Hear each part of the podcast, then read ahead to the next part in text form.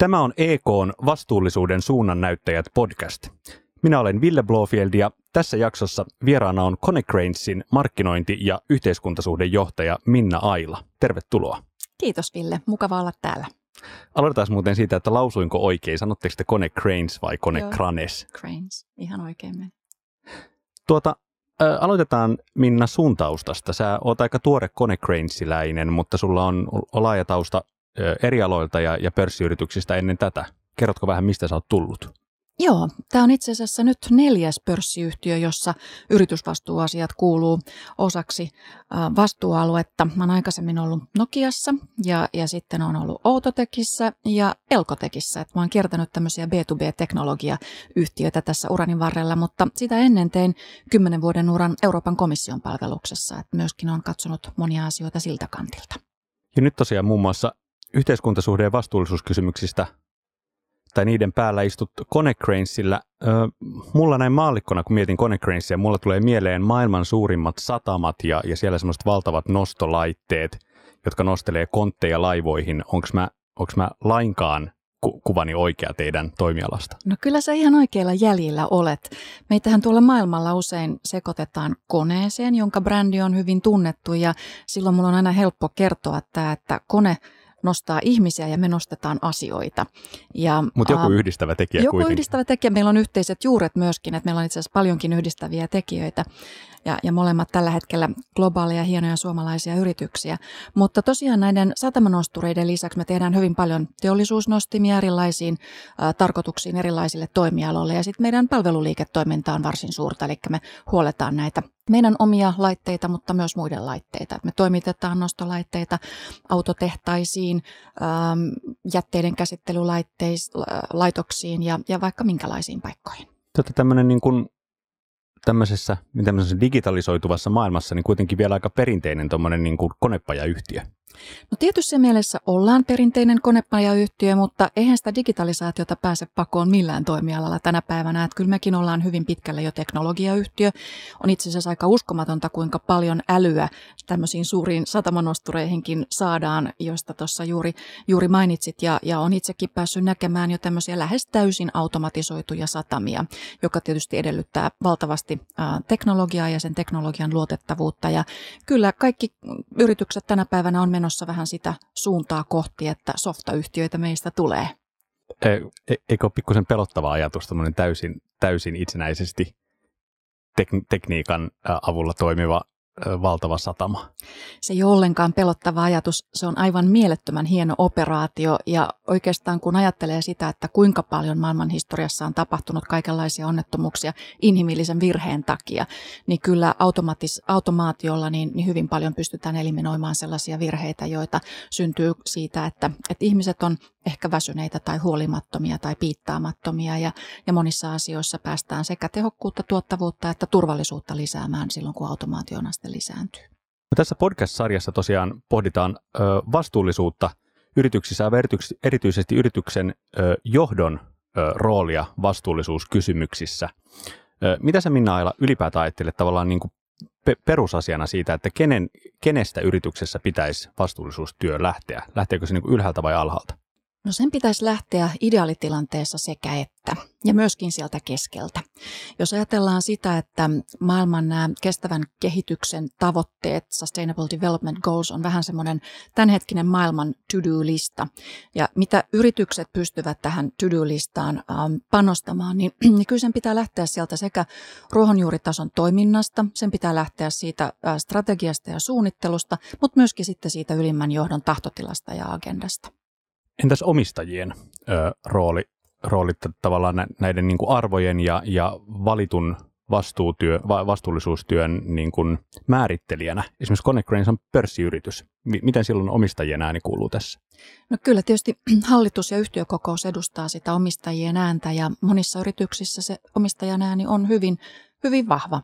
Meillä tietysti pörssiyhtiönä omistus on, on hajautettu tai hajallaan verrattuna esimerkiksi perheyhtiöihin, joissa varmaan tämmöinen yhden yksilön arvomaailma näkyy yrityksen arvoissa paljon enemmän, mutta eihän yritys koskaan ole semmoinen oma ajatteleva olionsa, vaan se on kokoelma niitä ihmisiä, joita sinne on valittu ja, ja hallitus tietysti valitsee toimitusjohtajan, joka sitten katsoo ympärilleen sellaisen sopivan tiimin, joka lähtee yritystä viemään operatiivisessa mielessä eteenpäin. Ja kyllä hyvin, hyvin paljon niin, niin tänä päivänä myöskin hallitustasolla keskustellaan vastuullisuusasioista, eikä enää onneksi pelkästään riskienhallintamielessä, vaan myöskin siinä mielessä, että minkälaisia uude, uusia, uudenlaisia liiketoimintamahdollisuuksia se avaa. Niin, yritys, jos, jos sallit tämmöisen kielikuvan, niin yritys ei ole automatisoitu satama, vaan, vaan yrityksessä se nostolaite tarvitsee vielä jonkun henkilön, joka tekee ne valinnat. Joo, kyllä, juuri näin. No kenen arvoihin vastuullisuustyön yrityksessä sitten tulisi nojautua? Onko se loppujen lopuksi se, se omistajan tahto vai, vai, vai kenen arvot siinä vetävät? No kyllä siinä varmaan näkyy äh, semmoinen kombinaatio. Ähm, hyvin vaikea varmaan on yritystä johtaa sillä tavalla, että hallituksen ja, ja ylimmän johdon ja henkilöstön arvot olisivat hyvin erilaisia. Et mä näen, että niillä on vahva keskinäinen sidos ja sen takia niistä pitää puhua, jotta kaikilla olisi niistä mahdollisimman yhtenäinen ymmärrys ja, ja asioita vietäisi yhteen suuntaan. Ähm, en nyt osaa sanoa, että mikä olisi sellainen tilanne, jossa kulminoituisi valinta siitä, kenen arvot siellä pitää olla määräävinä, koska ideaalitilanteessa ne ovat linjassa. No mitä vastuullisuus sitten ö, vähän suppiloiden tarkoittaa Konecrainsille? Minkälaisia, minkälaisia kaikkia kysymyksiä tämän teeman alta teillä nousee esiin? No varmaan tänä päivänä melkein kaikki pörssiyhtiöt, ainakin sellaiset, jotka raportoi vaikkapa GRIin perusteella, niin ovat tehneet jonkunlaisen materiaalisuusanalyysin, jolla tarkoitetaan sitä, että, että yritys sekä ähm, sisäisillä että ulkoisten sidosryhmien haastattelujen pohjalta määrittelee se, ne asiat, jotka on sidosryhmälle kaikkein tärkeimpiä ja myöskin ne asiat, joihin yritys itse pystyy kaikkein eniten vaikuttamaan. Eli vaikuttavuus ja merkityksellisyys. Ja ähm, me ollaan nähty, että, että siellä meillä tärkeiksi asioiksi nousee yleinen tämmöinen eettisten periaatteiden noudattaminen, johon liittyy vahvasti myöskin sitten läpinäkyvyys. Siellä nousee tietyt ympäristökysymykset hyvin vahvasti, energiakysymykset, siellä löytyy, siihen liittyy meidän omien ihmisten osaaminen, tämän tyyppisiä asioita on, on hyvin vahvasti esillä agendalla. Minna Aila, Konecranes on globaali yritys, mitä suurimmassa määrin te olette globaali toimija, toimitte ympäri maailmaa. Minkälaisia haasteita tai mahdollisuuksia se tuo vastuullisuustyölle? Se, että toimitaan globaalisti, kieltämättä tuo vastuullisuuteen paljon uusia ulottuvuuksia. Ja jos ajatellaan vaikka tämmöisiä ähm, yleiseen niin kuin integriteettiin liittyviä kysymyksiä, niin ne on kuitenkin usein kulttuurisidonnaisia. Eli se tarkoittaa sitä, että yritykseen pitää luoda vahva oma kulttuuri, jota ihmiset noudattaa siitä huolimatta, missä, äh, missä päin maailmaa he toimivat. Eli tietysti mielessä yrityksen omien arvojen ja prosessien merkitys korostuu. Globaalius tarkoittaa myös sitä, että yritys toimii hyvin erilaisissa yhteisöissä ja odotukset yritystä kohtaan vaihtelee aika paljon, jos puhutaan vaikka kehittyneistä maista tai sitten kehitysmaista niin, niin odotukset on, on hyvin erilaisia ja niihin pitää pystyä joissain määrin myöskin paikallisesti vastaamaan.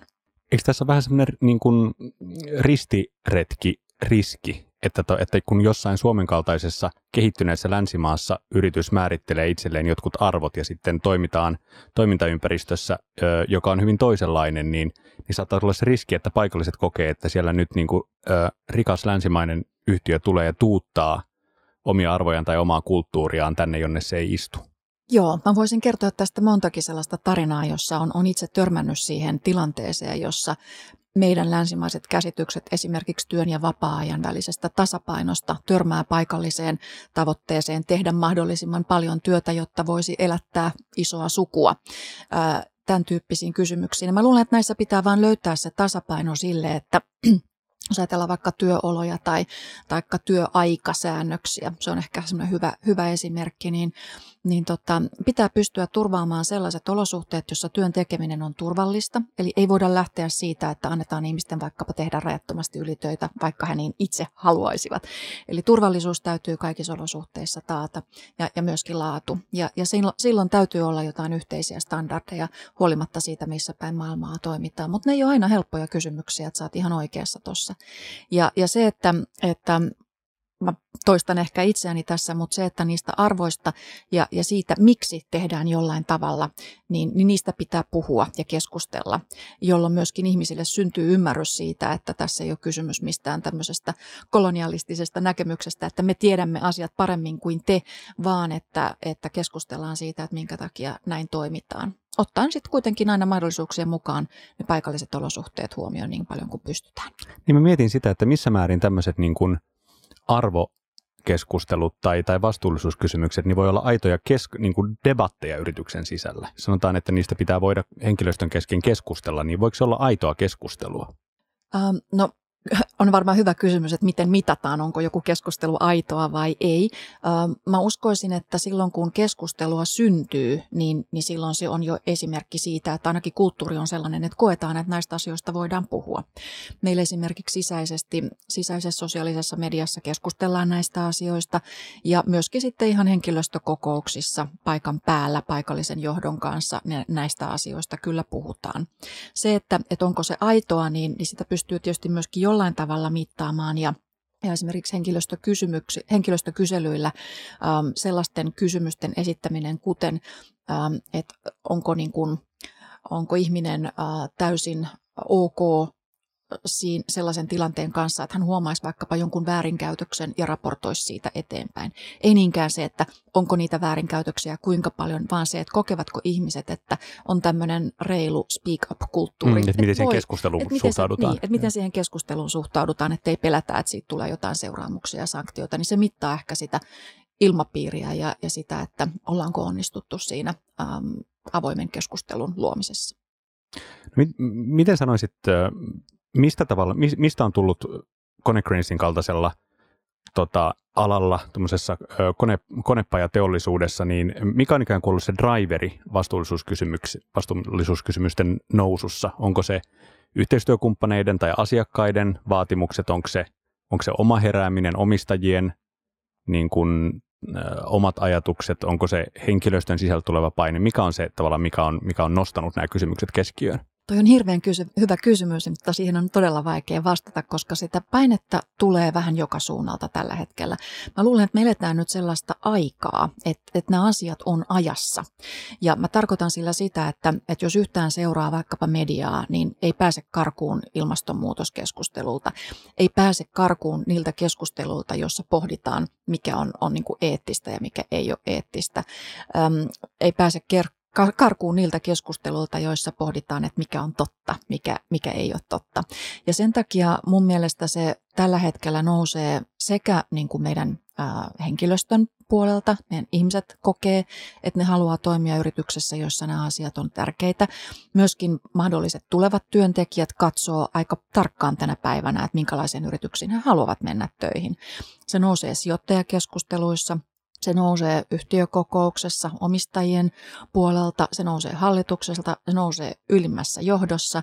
Öm, eli, eli kyllä siinä on niin kuin sekä semmoista omaa aloitteellisuutta että sitten ulkopuolelta tulevaa painetta. Ja tietysti asiakkaat on, on hyvin usein sitten se, jolta tulee se ensimmäinen konkreettinen edellytys tai vaatimus tai, tai tahtotila, ö, joka sitten saattaa yrityksellä konkretisoida sen, että mihin asioihin ensimmäiseksi tartutaan.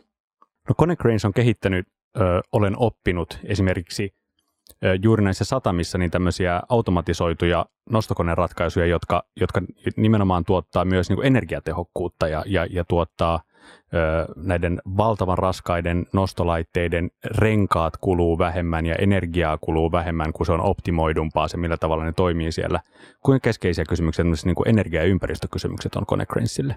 Koko ajan tärkeämpiä ja tärkeämpiä. Me ollaan jo pitkään tehty niin kuin tuotekehitystyötä tämmöisellä Design for Environment-periaatteella, eli tuotteiden suunnittelussa jo otetaan huomioon sekä energiankulutus että sitten muut tämmöiset äm, kestävyyteen liittyvät seikat. Ja me ollaan aika paljon pohdittu myös kiertotalouden roolia meidän omassa bisnesmallissa siitä, että miten pystytään optimoimaan esimerkiksi huoltoa niin, että että asiakkaalle on mahdollisimman ähm, vähän tämmöistä aikaa, jolloin laitteet ei ole toiminnassa. Eli kun me saadaan koko ajan äh, ennakkoon jo tietoa siitä, miten vaikkapa joku iso nosturi toimii, niin me pystytään huoltotoimenpiteet ajoittamaan oikein. Me tehdään paljon tämmöisiä korjauksia ja vanhojen nostureiden kunnostuksia, jolloin niiden elinikää saatetaan pidentää vuosilla, ellei kymmenillä vuosilla. Ja, ja myöskin sitten siellä ä, tuotteen ihan loppupäässä, elinkaaren lopussa, niin on mietitty sitä, että miten se tuote pystytään sitten mahdollisimman hyvin kierrättämään sen jälkeen, kun, kun sen käyttöikä on päättynyt. Konecranesin markkinointi- ja yhteiskuntasuhdejohtaja Minna Aila – EKlta on tulossa tämmöinen vastuullisuusraportti, jossa pohditaan sitä, että minkälaisia erilaisia rooleja yrityksillä voisi olla näissä vastuullisuuskysymyksissä. Ja, ja siinä on maalattu neljä tämmöistä erilaista ö, ikään kuin strategiaa, jotka ö, yritys voi näissä kysymyksissä ottaa. Nämä on nimetty vastuulliseksi reagoijaksi, vastuulliseksi raportoijaksi ö, ja sitten vaikuttavuuden kohdentajaksi ja visionääriseksi vastuunkantajaksi. Joo. Tota, resonoiko tämmöiset tämmöiset, tämmöinen, jako ensinnäkään sulla lainkaan, ja jos resonoi, niin mihin näistä sijoitat Konecranesin? Joo, tämä on ihan hauska, hauska jako ja, ja tietysti näin niin kuin pitkän linjan vastuullisuus, vastuullisuus äh, ammattilaisena, niin olisi kauhean hauska ajatus, jos voisi ajatella niin, että kaikki yritykset voidaan sijoittaa edes johonkin näistä neljästä kategoriasta, koska niissä kaikissa se vastuullisuus on jonkunnäköisessä roolissa. Että oltaisiin edes lähtöportaalla. Oltaisiin edes lähtöportaalla, juuri näin. Eli ne asiat olisi tunnistettu ja, ja mietitty, että mitä ne sille omalle liiketoiminnalle tarkoittaa. Mä ehkä, ehkä tota, asettaisin Konecrane balanssin tonne vaikuttavuuden kohdentajan ja visionäärisen vastuunkantajan välimaastoon. Mä näen, että tänä päivänä yritykset, jotka on pitkään vastuullisuustyötä tehneet, niin on, on siirtyneet eteenpäin siitä pelkästä raportoinnista, vaikka raportointi ja läpinäkyvyyskin on hyvin tärkeää, mutta nimenomaan pohtimaan sitä, että, että mitkä on ne asiat, missä me yrityksenä voimme vaikuttaa näihin asioihin kaikkein eniten ja, ja kohdentaa niitä toimenpiteitä niihin. Mutta sitten tämä visionäärisyys on, on myös hirveän tärkeää, eli nämä on asioita, joissa ottamalla etunojaa ja miettimällä maailmaa muutamia vuosia eteenpäin ja pohtimaan, mitä on, on eri sidosryhmien tarpeet tulevaisuudessa, niin pystyy kyllä lähtemään ehkä ottamaan askelia sellaisilla poluilla, joita voi sitten kuvata myös visionääriseksi. Mietit, eikö tuossa ole sellainen riski siinä – mikä varmaan liittyy siis kaikkiin aloihin ja pörssiyrityksiin erityisesti, että tavallaan se raportointi, vaikka tarkoitus on hyvä, niin, niin raportointi saattaa myös passivoida siinä mielessä, että se tavallaan antaa semmoisen, niin kuin, äh, miten mä sanon, niin kuin, äh, semmoisen vapaudut vankilasta kortin, että, että no check, mm. että tämä on niin kuin, vaaditut raportit on täytetty, joten niin kuin vastuullisuusroolimme on, on hoidettu. Kyllä sä osut tuossa ihan oikeaan ja, ja se on hirveän suuri sääli. monissa yrityksissä, kun lähdetään raportointia tekemään, niin se on hirveän hyvä asia sen takia, että se tuo tiettyä suunnitelmallisuutta, tavoitteellisuutta siihen työhön ja, ja siinä saadaan ikään kuin tehtyä sellainen inventaario, että mitä kaikkea me jo tehdään ja missä meidän pitää parantaa. Se on ehdottomasti hyvä asia. Ja myöskin sit se, että niitä tuodaan, tuodaan niin kuin, äh, esiin. Mutta ihan selvästi on havaittavissa tämmöinen raportointiähky ja mä oon joskus kuvannut joitain yritysten vastuullisuusraportteja, että ne on tämmöisiä weapons of mass description tyyppisiä opuksia, joita, joita on, on niin kuin hyvin vaikea kokonaisuutena lukea ja, ja hallita. Mutta niin, että tavallaan, että kenelle ne on sitten loppujen lopuksi Kenelle loppujen lopuksi on ta- tehty, koska siellä on monia eri sidosryhmiä, jotka tarvii erilaista tietoa yrityksen vastuullisista toimista.